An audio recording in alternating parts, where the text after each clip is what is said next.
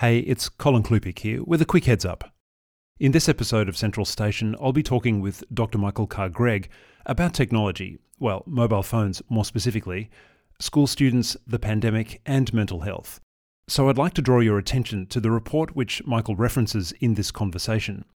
In that report, you'll find some great information about best practice approaches for schools and parents to help children and young people mitigate risks and use devices in safe, informed, and responsible ways. That report is available on the New South Wales Department of Education website, and a link to that report is in the show notes for this episode. This podcast is brought to you by Sentral, helping schools work smart. Let's be clear the um, COVID 19 pandemic is a youth mental health pandemic as well. That's Dr. Michael Carr Gregg, one of Australia's highest profile child and adolescent psychologists. He's a prolific author and broadcaster with regular appearances on Australian television and radio. He also specialises in corporate mental health, families, and the seemingly ever present issue of adolescent use of technology and its effect on mental health. In this discussion, I talk with Michael about a recent article in the Sydney Morning Herald newspaper about a call for banning phones in schools. Now, you might already have a strong view about this and wonder why the point is still being argued. But Michael brings insight into the debate based on extensive research and experience. In fact, he was asked by a former New South Wales Minister for Education to conduct a review and write a report into the non educational use of mobile devices in New South Wales schools. I started by asking Michael why he had such a high level of conviction about a ban from the first bell until the last. Well, Michael, thank you so much for making your time available this afternoon. This really is quite a hot topic. It was uh, talked about in the Sydney Morning Herald last weekend. The issue of high school phone bans is it's one of those issues that uh, that that can potentially get people very excited very quickly. Now, the article that you featured in talks about two things: either a blanket ban or responsible use.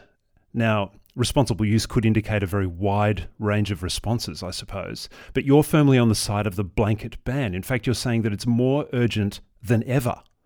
I'm sure you get plenty of opposition to that. What is it that gives you that much conviction, such high conviction on this issue? First of all, thank you very much for having me. Um, I'm a child and adolescent psychologist. I'm not an educator, uh, but I was asked by the previous Minister of Education in New South Wales to write a report on this issue. And I spent many, many months looking at the literature, talking to parents, students, principals, and staff. And I came to the conclusion that um, a partial ban was probably the way to go. And that was reflective of the recommendation that we made to the minister. Subsequent to that, as a clinician who's been working with young people in Melbourne through 242 days of lockdown, we've seen a dramatic increase in anxiety, depression, suicidal ideation, non suicidal self injury, and eating disorders on a level I never thought I'd see in my lifetime. And uh, I think during the lockdowns, young people immerse themselves in a cyber world uh, more so out of necessity than anything else. And as a result, I think all of the problems that we know existed previously uh, from uh, excessive immersion in this world uh, came to fruition. And we saw significant difficulties in socialization, in um, engaging in education, uh, and um, a very significant increase in all of those mental health problems that I talked about. And uh, I feel now, as a result of this, that a uh, ban from first bell to last is more important than ever so that we create an island in time for our students so they can learn free of distraction and can socialize free of distraction. Now, the lived experiences of schools like Davidson Secondary in New South Wales and McKinnon Secondary in Victoria are that when they created this island in time, they had uh, very significant and measurable uh, increases in student engagement, a decrease in um, the cyber bullying and harassment, and a very significant increase in socialization. And I don't think that's a coincidence. The experience of France, who was the first country in the world to ban uh, mobile phones from first bell to last, including recess and lunchtime, were identical. And they've recorded these very significant increases um, in academic performance and a decrease in antisocial behaviour. And therefore, I am absolutely convinced it's the way to go. You can't beat lived experience. I just want to come back to that thing that you said uh, earlier in your explanation there about the fact that students had to immerse themselves into this virtual world by necessity. Are we talking about necessity there because they just couldn't go to school, or did they feel that somehow a part of their personhood needed to just be in that space in order to survive? I just wanted to clarify the necessity part. Sure. There are four key developmental tasks in any adolescent in Australia. And that is, first of all, they need to emancipate from their uh, adult carers. They need to take healthy risks to establish an identity. They need to uh, associate with their peers, uh, preferably face to face. But peer contact is essential good psychological development. There's some psychologists who would argue that the greatest predictor of well-being in a young person is having that rich repertoire of friends, not on only on an online um, in an online capacity, but offline as well. And the fourth developmental task is obviously to go to school. Now, during lockdown, they couldn't achieve any of those four developmental tasks. So they did retreat to a cyber world out of necessity because it was the only way that they could fill, fulfill at least one of those developmental tasks. Does that make sense? Yeah, sure. And when it talk when we talk about social interaction, are we talking about then just difficulty in making connections or making friends with with people, or are we talking about uh, language use as well, as in they just don't know how to talk to people. They can't construct sentences anymore because their digital communications are truncated either via text messages or messaging services. How, how deep does this go? How bad does it get? I think during the, um, well, certainly in Melbourne, I can only speak of the Melbourne experience because I work here, um, many of the young people uh, developed very significant levels of social anxiety um, as a result of a prolonged period of time away from school and this truncated communication that they had. Now, some just withdrew completely, and so they didn't even have um, that uh, conversation. They actually spent a lot of their time uh, playing online games, and um, that might be of the sort of first person shoot 'em up uh, variety or strategy games. But um, that was the only way they uh, could communicate. And I don't know if you ever heard young people uh, while they're playing these these games. Um, there's a lot of yelling and shouting, mm. a lot of screaming, and a lot of swearing. In mm. fact, um, and uh, it it doesn't make for um, a fabulous preparation. If, for example, you were in uh, grade five, you've had two years of this disruption, and then suddenly you hit high school, and you've had none of that uh, preparation, you don't have the social and emotional competencies. Mm. You don't know anything about conflict resolution, anger management, problem solving, decision making. It's a pretty tough ask to suddenly arrive in high school and cope. And of course, they haven't. And the uh, academic um, uh, component of this is significant. Many teachers are telling me that they've found in 2022 that their students were at least two years behind academically, I would say that there was also a regression psychologically. And yeah. that's why the ban on mobile phones, in my opinion, is more important now than ever before. Do you think, uh, just coming back to the gaming aspect there, do you think the, the fact that uh, if you fail in a game, like if, if you, in inverted commas, die, um, or your character dies, that the children are learning um, I guess, a, a, false sense of reality about their own mortality because they can go, well, it's okay, I can just rebuild this relationship by starting a new game.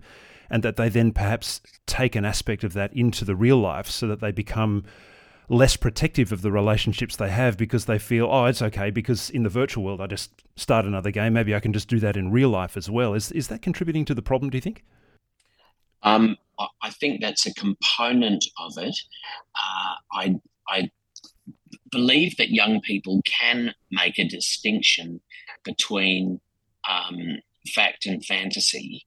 And I think that um, depending on their developmental stage, their understanding of the universality and finality of death will, will vary.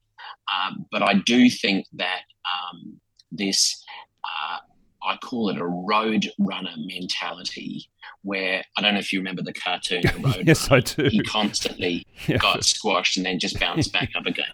Um, I, I, don't think the world works like that, and I think there is a possibility that some of the young people may have adopted um, or believed that this is um, a way that they can carry on their social interactions in real life, and it doesn't work that way. Now, I guess this all might sound very sensible to us adults who, who look down onto this situation and think, oh, well, yes, we think that's going to be good for the kids. What language do we use then to sell this message for the, to the kids? Because I, I, can imagine that saying something like, oh, this will be good for you, uh, probably wouldn't cut it very well. But you've seen some examples where it has worked. What language did they use? How did they go about communicating this to the students? I think the great um, example is McKinnon Secondary in Melbourne. And under the brilliant leadership of their principal, a remarkable person called Pitsa Binnion, what she did is she had a discussion with the young people about um, what she intended to do. And she phrased it in terms of uh, an experiment um, and that this experiment was designed to see whether or not the behavior of young people in class, their focus in class, might be improved by creating these islands in, in time that I talked about. And um, I think because she phrased it as an experiment, um, the young people were much more open to it. And in the end, uh, when I spoke to students at that school, they have, uh, not all, but the vast majority have embraced this as um, a useful thing rather than something that's anti technology or anti young person. They've said to me, look, there's plenty of time for us to use our, our phones before and after school. Um, there are some that feel very strongly that they should be able to use it during the day. Um, but that's not a view that I share um, because I'm a psychologist who's interested in the healthy growth and development of young people. And I know how important the face to face socialization is, particularly in preparing them for a very uncertain world. Mm. I've always seen one of the major reasons why you send young people to school is to provide them with the skills for future economic independence.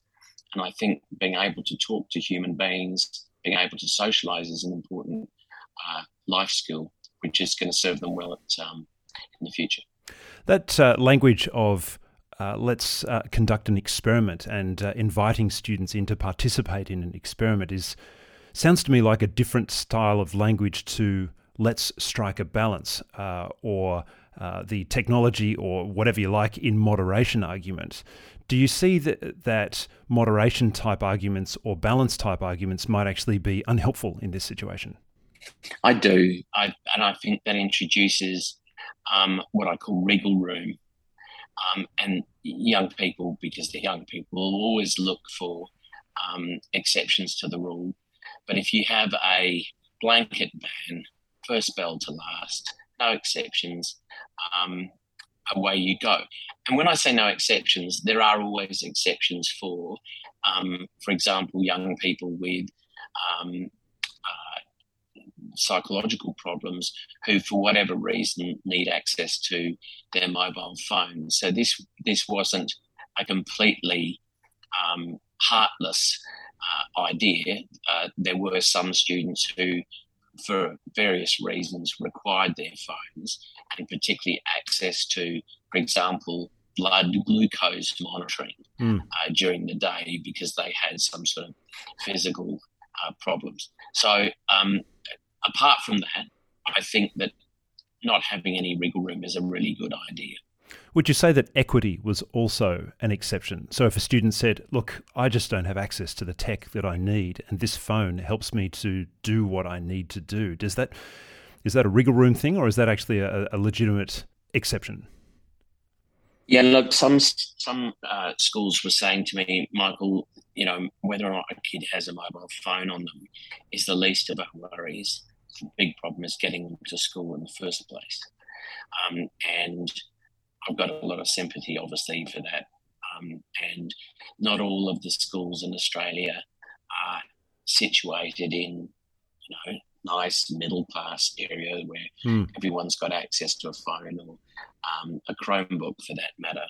Um, what I said um, to the New South Wales uh, minister was that it is really up to the school to make sure that every student um, had access to some level of technology, um, but they didn't need to have a mobile phone to do that. Um, and I, mean, I, I, I, don't know of too many schools in my area um, that don't have a either bring your own device um, policy or it's provided by the school. In fact, there's some schools that are Chromebook schools and everybody gets a Chromebook. Um, but no, I, I, I am uncomfortable with um, being uh, in, in a position where the whole problem education is to get kids to school. Whether or not they've got their mobile phone is, is irrelevant. I have sympathy for that position. I wanted to also take this opportunity to ask you about what's actually happening in the brains of these young people when this dependency or this uh, desire to retreat into the virtual world is going on and becoming so enticing. Should we be concerned about some of the physiological changes that may perhaps be going on inside a young person's head, as in as in physically? Are there any are, are there any things that are changing, being rewired, or being damaged by this experience? I don't think we have the data yet. The difficulty is that young people have 100 billion brain cells and a thousand trillion connections. And they're all wiring up through adolescence and they're pruning and they're undergoing a whole range of different um, states depending upon their developmental stage. At the moment, what I do know is that the teenage brain is wired for novelty and risk they're tremendously influenced by uh, peers uh, and they have a tremendous need for sleep. And one of the biggest problems we have in adolescent psychology um, and indeed adolescent health is sleep deprivation. And uh, a deprived, sleep deprived brain doesn't work very well. Uh, if you add to that the fact that about 32% of young people don't eat breakfast in the morning, and the sole source of energy for their brain is glucose. Um, we've got a lot of sleep deprived, a lot of um, hungry brains um, that are malnourished at school. And then you add to that the um, dopamine spurts they get from connection and the distraction component, it's a mess but we don't have the literature yet, we don't have the technology yet to determine exactly what impact this is having on the physical brain. And part of that is that in order to make that determination, you would actually have to scan the brains of a lot of young people. And I don't know if you know this, but one scan costs about eight thousand uh, dollars um, in research terms every time you do one of these functional MRI scans. This isn't your standard, you know, medical scan. So um, this is is literally taking a movie of the brain, and then you have to do a before and after. So while it would be lovely to say, "Yep, we've got all the data," the truth is we don't, and it's a very expensive thing to get it. So we're really working on our as you said before, our lived experience or our observation of, of students going through these experiences, because clearly what you're seeing in all, the, all of those issues before that you were raising, like um, anxiety, um, those are clearly evident to us. So uh, are we taking... Uh, are we taking this as like a, a, shot across the bow? We're thinking, well, maybe we need to curb this back to see if we can reverse this process, which then leads me to the question: Are you are you seeing uh, an improvement in the symptoms that you've mentioned when the technology exposure is reduced. And you mentioned those two schools, but what about more widely? Do you see this with, with children more widely as well? Um, again, just because the lockdowns are over, the um, psychological effects of the lockdown and indeed the global pandemic are still being felt. So we don't have the longitudinal data um, to answer that question definitively. Um, I was hoping that when the West Australian government, the Tasmanian government, and the Victorian government um, decided to take my report and go one step further with a blanket ban from nine, uh, from first bell to last, that they would have a research component um, to that to see whether or not there were, in fact, measurable Australian uh, measurable data. Unfortunately, um, at the time, uh, which was March 2020, the global pandemic kicked in and uh, the research just didn't get done. And um, we don't have the before and after that we need to answer your question yet. Uh, it will be interesting to see um, whether or not somebody will do a decent study with, with a large um, data set and with really reliable and accurate, um, valid measures. Uh, so far, we haven't seen that. But as for the shot over the bow, I think this proposal is from the University of the Bleeding Obvious. uh, you've, you've got to create an, uh, an environment where the young people who have been so adversely affected. And let's be clear the um, COVID 19 pandemic is a youth mental health pandemic as well. There's no question from all the research that um, the pandemic impacted disproportionately on our young people.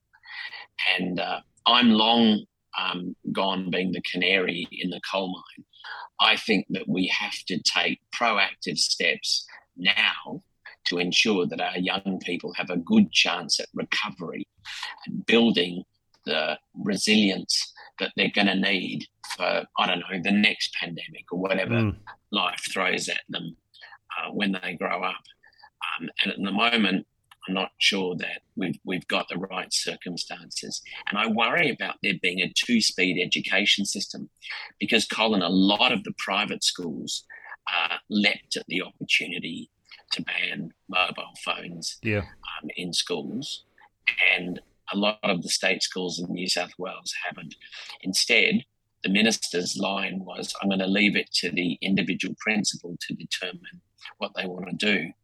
Whereas many of the principals were saying to me, no, we want leadership from the top. We want an edict, and then we can enforce it. Yeah. But unfortunately, that never came in New South Wales. Look, I can imagine that some parents or some teachers listening to this conversation might be thinking, yes, I completely agree with this. I see the problems in my home or in my classroom and are just, I guess, at a loss to know what to do. How can, how can parents and teachers help or how can they get help if they feel that they can see these problems but just don't know what to do next? What would you say to them? Well, I'm I'm an old political lobbyist. Um, I, I, started um, my uh, professional life as a, as a lobbyist in um, uh, working in New Zealand. Um, and I'm a great believer in writing letters um, to the to the editor, writing letters to local MPs, ministers, to the prime minister, and um, trying to be an advocate. If an MP receives a letter from a classroom teacher uh, who has that experience of teaching from the back of the class because they're worried about phones, and that letter goes into the paper, or a call is made to the local talkback radio station, or written to the Minister of Education, I think weight of numbers is where we need to go. So if you are a parent or a teacher in this situation, I would urge you to um, make your views known. And um, I'm I'm hopeful that common sense will prevail. We can't wait, Colin, for the research results. They're going to sit um, on someone's desk in some editorial office for years while we're waiting for this um, uh, thing to roll out. And we just don't have the time. We need to act now. Yeah. So, how can we find out more about what you're doing in this area?